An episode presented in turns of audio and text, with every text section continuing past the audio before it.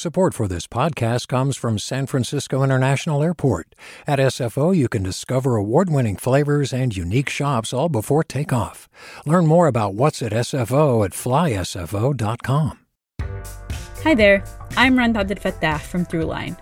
If you're listening to this podcast, you know that KQED produces exceptional storytelling that keeps you informed, inspired, and entertained. Their podcasts cover issues from your neighborhood to the entire country and everything in between. Support this work today. You can help us continue to bring quality podcasts to your ears. Just head to donate.kqed.org slash podcast. That's donate.kqed.org slash podcast. From KQED.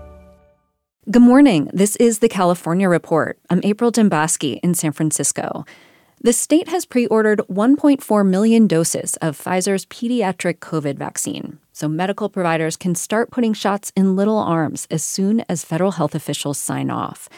There are 3.5 million children ages 5 to 11 in California, 9% of the state's population. State epidemiologist Dr. Erica Pan says children deserve to be protected from COVID. They've weathered remote learning, adapted to wearing masks, and put birthday parties and playdates on hold. These young heroes want to fully participate in life again. With holiday gatherings and festivities approaching, vaccine authorization could not come at a better time. Public health officials say vaccine appointments will be available as soon as the end of next week. But reaching all eligible children will require outreach in vulnerable communities and at schools. As wildfires continue to burn longer and impact millions of acres of California land each year, Congress is considering legislation aimed at helping to suppress the fires before they start. The California Report's Keith Mizuguchi explains. Two bills introduced in the House deal with the pay and job classification of federal wildland firefighters. One from Bay Area Congresswoman Zoe Lofgren would raise the max out limit on overtime pay for these firefighters. She spoke about the importance of the bill during a congressional hearing yesterday. In California, most of the fires burning are on federal land, and the overtime pay cap for federal wildlife uh, land firefighters is a significant hurdle in attracting and retraining our most experienced firefighters. The other bill would increase pay for federal wildland firefighters and also provide critical services like health care, including mental health, along with a housing stipend. Kelly Martin, president of the advocacy group Grassroots Wildland Firefighters, testified during the hearing. We are often the lowest paid people on the fire line in terms of uh, working next to some of our state partners and some of the municipal firefighters as well. So, what we're asking for is at least a review of the pay parity in terms of raising those wages and benefits. Wildland firefighters have said pay is one of the main reasons why so many of them are leaving for other jobs. In fact, firefighters working for a Cal Fire can often make more than double the amount wildland crew members make. For the California Report, I'm Keith Mizuguchi. House Democrats are meeting this morning to work on passing President Biden's package of social service and climate change proposals. The president wants to have a plan in hand before he attends the big climate conference in Scotland next week. But the package is still facing an uphill battle in the Senate from within the president's own party. White House officials went to Capitol Hill yesterday to meet with Senators Kyrsten Sinema of Arizona and Joe Manchin from West Virginia. The pair have found themselves with a lot of power, essentially deciding whether President Biden will be able to deliver on his campaign promises. The California Report's Saul Gonzalez spoke with California's Senator Alex Padilla about the package, which has already been whittled down from $5 trillion to less than 2 trillion. Uh, look, I, I, think at the end of the day, what uh, more important than what the quote unquote top line number is, is what's in the bill. And it's going to be a pretty uh, ambitious complement to the bipartisan infrastructure package that has already been approved by the Senate. So uh, the number has come down, but uh, I think the, the foundations that uh, we're going to lay uh, are solid and we'll continue to build on in the years to come.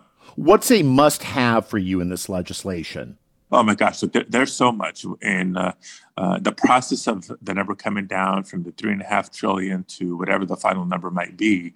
I know there's been uh, conversations and debate as to whether or not we bring the number down through wholesale exclusion of some important uh, areas of investment. You know, do we lop off healthcare? Do we lop off education? Do we lop off housing? Do we lop? Uh, I disagree. I think by being targeted, focused, and maybe uh, only funding three, four years of an important initiative as opposed to the whole 10 has been the uh, better way to reduce the dollar figure.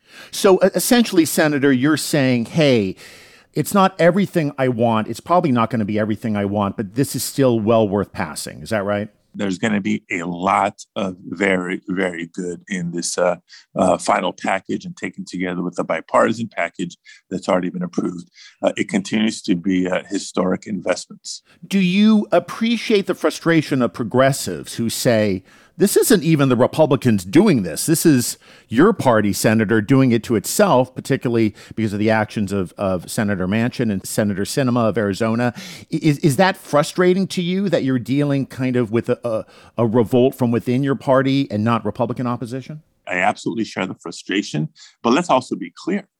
The reason we're having to uh, navigate 50 Democratic votes is because Republicans refuse to participate. Republicans refuse to collaborate. Republicans are refusing to invest in so many areas of uh, our nation's infrastructure and our economy uh, that uh, this is the, the only device that we have left. But budget reconciliation is a vehicle to make all this happen. Are you frustrated with Manchin and Sinema? Just simple question. Are you with, with their actions and their positions? Uh, look, I've been in uh, public service for uh, 20 years. There's times I've been frustrated at the city council in Los Angeles, the state senate in Sacramento, uh, and that continues to uh, uh, be the case here because the process is the process. But I'm optimistic we're going to get something big and bold done here in the near future. All right, Senator Alex Padilla, U.S. Senator for the great state of California. Thank you so much for joining us on the California Report. Thank you. Continue to stay safe. Sign up to The Economist for in depth curated expert analysis of world events and topics ranging from business and culture to science and technology. You'll get the weekly digital edition, online only articles, curated newsletters on politics, the markets, science, culture, and China, and full access to The Economist Podcast Plus. The Economist is independent journalism for independent thinking. Go to economist.com and get your first month free. Hey, it's Avery Trufelman, host of Articles of Interest. And I've got to say, I've been a fan of KQED ever since I was a little kid and I would come out to San Francisco to visit my grandma. It was just what we'd always turn on every time we got in the car, every time we were making dinner and turning on the radio. It was always KQED. And then over the years, I've become a massive fan of KQED podcasts because this is local reporting at its best. These are answers to questions you've always wanted to know, interviews with exciting, unusual voices, necessary journalism, all told with love and care and artistry. And did you know that a majority of KQED's funding actually comes from members? It's just people like you and me supporting the programs they love while also getting access to cool events, behind the scenes footage, and so much more. If you want to sign up and be a part of this amazing community, visit donate.kqed.org slash podcasts to become a member today. That's podcasts with an S. Thank you for listening and thank you for your support. The Beverly Hills Police Department has been accused of racially profiling black shoppers on Rodeo Drive. New records from a class action lawsuit showed that out of 90 people who were arrested along the shopping corridor, 80 were black. Alleged victims and attorneys say it's racial profiling 101.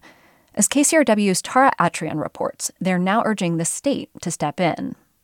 The Beverly Hills Police Department created a special unit dubbed the Rodeo Drive Team last year. The goal was to address what some residents and store owners said was a quote criminal element along the luxury shopping hub. But attorney Bradley Gage says the unit has been discriminatory. Beverly Hills is only 2% black. Our state is only 13% black. Why were 90% of the arrests African American?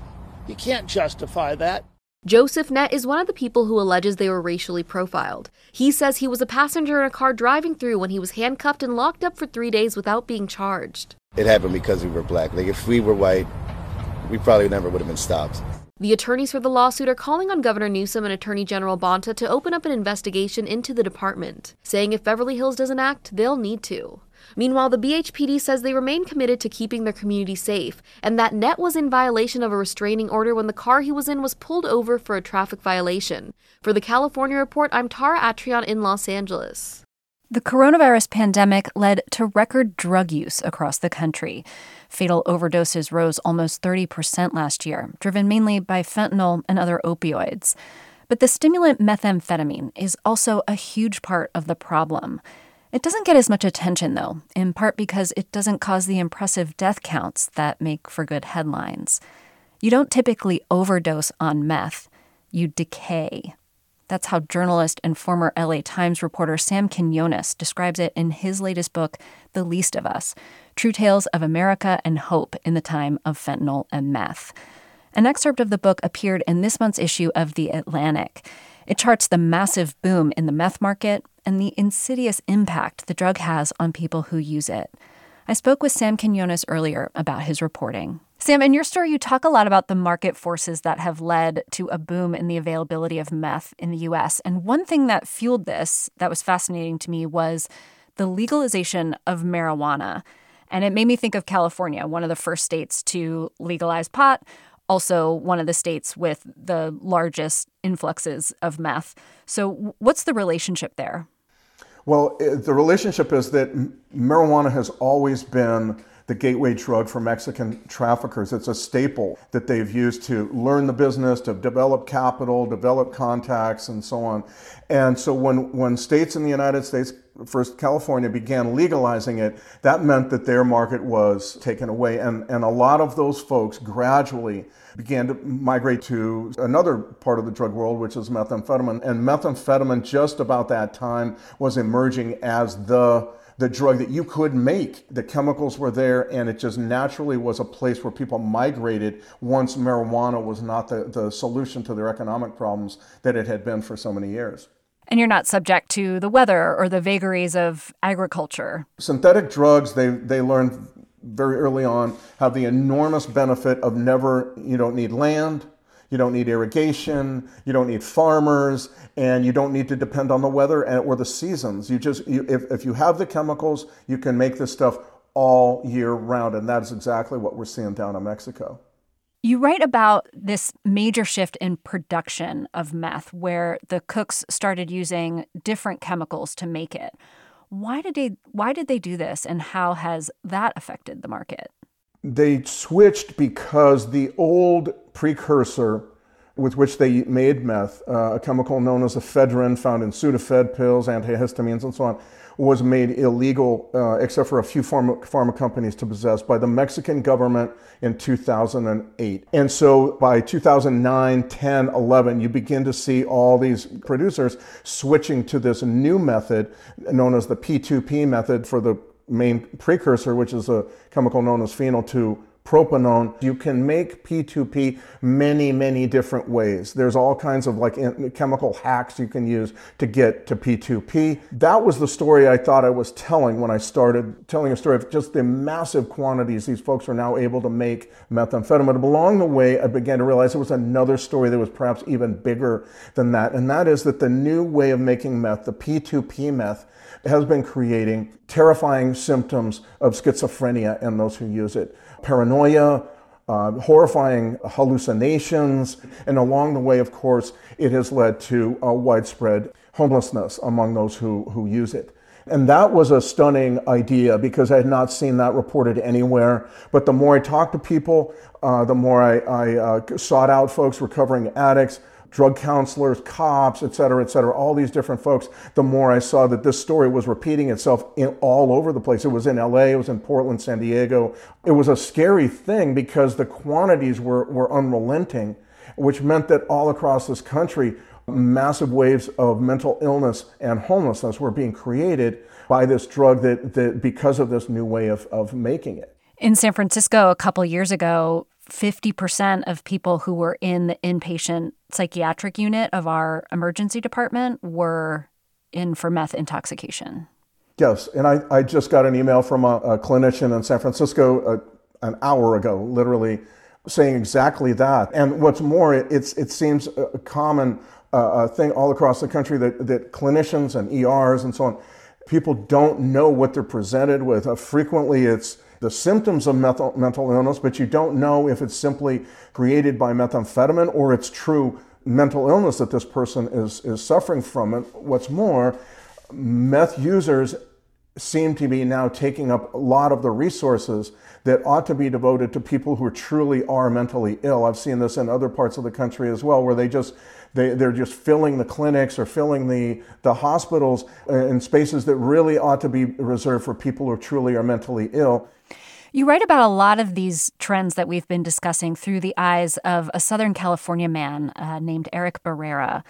Tell us a little bit about how did he get into meth and how did he experience some of these changes? There's a, a club called Skid Row Running Club in Skid Row in LA. Uh, where the a judge organized it. I talked to the judge, and he was telling me about the horrible meth problems that they see on Skid Row. I went down to the run one morning very early, and he said, "You need to talk with a few of my guys. Why don't you talk to Eric?" And so we met. Eric and I met, and he told me his story, which was that he got out of the Marines in 2000, came back to L.A was kind of uh, suffering from some depression, began to treat it with methamphetamine, but this was the ephedrine meth days. And then he told me, then one night the meth changed. He told me, never forget when he told me this. We were sitting outside in a restaurant late at night in Pasadena. He said, then, then one night the meth changed. And there was no more euphoria. There was no more being on top of my game, wanted to talk to everybody. It was serious, serious paranoia that my girlfriend was hiding a man in the apartment. First, it was in mattresses, and I took a butcher knife and started stabbing the, the, the mattress. And eventually, he'd been using meth for uh, eight years on ephedrine meth and never been homeless. Now, within a year or so, he's, he's homeless living in his car, dealing the drug, and uh, he lasted about four years before finally getting sober, and and then became a homeless outreach coordinator, uh, looking for vets for veterans in in the tent encampments. But what he also told me was, I don't know what happened, and I don't know how to explain what happened to me, but I can tell you after five years of working in homeless encampments, I'm seeing people all over Los Angeles that are going through the same distress, torment, and, and de- decomposition that I was going through. It's all around me. Everywhere, every encampment I go to, that's, that's what I'm seeing. You point out a striking contradiction here that advocates for ho- people who are homeless seem to willingly ignore meth use among the population because of a fear of stigmatizing the homeless as drug users. Where did this come from? The problem is, I think we talk about homelessness as, as one thing. It's not one thing, it's many different stories, many different things. I can say, though, with a great certainty that the, that the kind of homelessness that leads people to be in tent encampments, uh, without any hygiene, you know, the kind that you see all over San Francisco, that we see down, uh, we see down in LA all the time. That is drug induced, mostly. Uh, I would say absolutely meth. Uh, induced. I'm stunned by how the the media coverage in Los Angeles almost never about homelessness almost never mentions methamphetamine. The po- politicians almost never mention. They're charged with spending millions and millions of dollars, and yet the most fundamental problem leading to homelessness they don't want to they don't want to mention it's very upsetting weird frankly i don't get it but once you get down into it everybody you talk to will tell you that meth is the as the one judge said the enormous you know 800 pound gorilla in the room that nobody wants to even even mention that leads to bizarre policy solutions. Like we need to put everybody in a house. If you put a meth addict who's on the p2p meth in a house that house will not survive. We have to find another way of, of finding places where we can detox folks uh, for months off this stuff and then you can talk about treatment then you can talk about housing then you can talk about jobs then you can talk about following the rules that, that will allow you to keep a house or an apartment as it is now the folks in these encampments are not housable.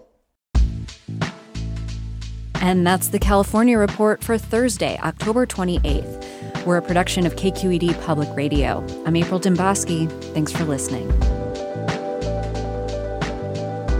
Support for the California Report comes from Real California Milk, reminding listeners to take three simple steps to recycle gallon milk jugs pour it, cap it, bin it.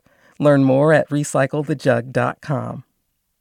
Eric and Wendy Schmidt whose philanthropy harnesses the power of people and science to create innovative solutions for a healthy environment, just societies, and opportunities for human achievement, and Blue Shield of California, rebuilding the future of healthcare with every Californian in mind, from quality and equitable care to not for profit values. Learn more at news.blueshieldca.com. Hi, I'm Sasha Khokha, host of the California Report magazine. Every week, we bring you stories about what connects us in the giant, diverse Golden State. Because what happens in California changes the world. I love this place. We were once seen as like the place to be, California. The land of milk and honey. That's where you go to Sunshine State, but we just have challenges right now. KQED's California Report magazine. New episodes drop every Friday, wherever you get your podcasts. Hey there, this is Brittany Luce from NPR's It's Been a Minute. KQED's podcasts like The Bay, Bay Curious, Mindshift, Right Nowish, and more all tell the stories of the Bay and beyond with reliable, human centered journalism. They aim to inspire, make you think, entertain, and expand your understanding of the place you call home. Here's how you can support podcasting at KQED. Showing your support is easy, and you can join Brittany in supporting KQED Podcast too at donate.kqed.org slash podcast. That's donate.kqed.org slash podcast.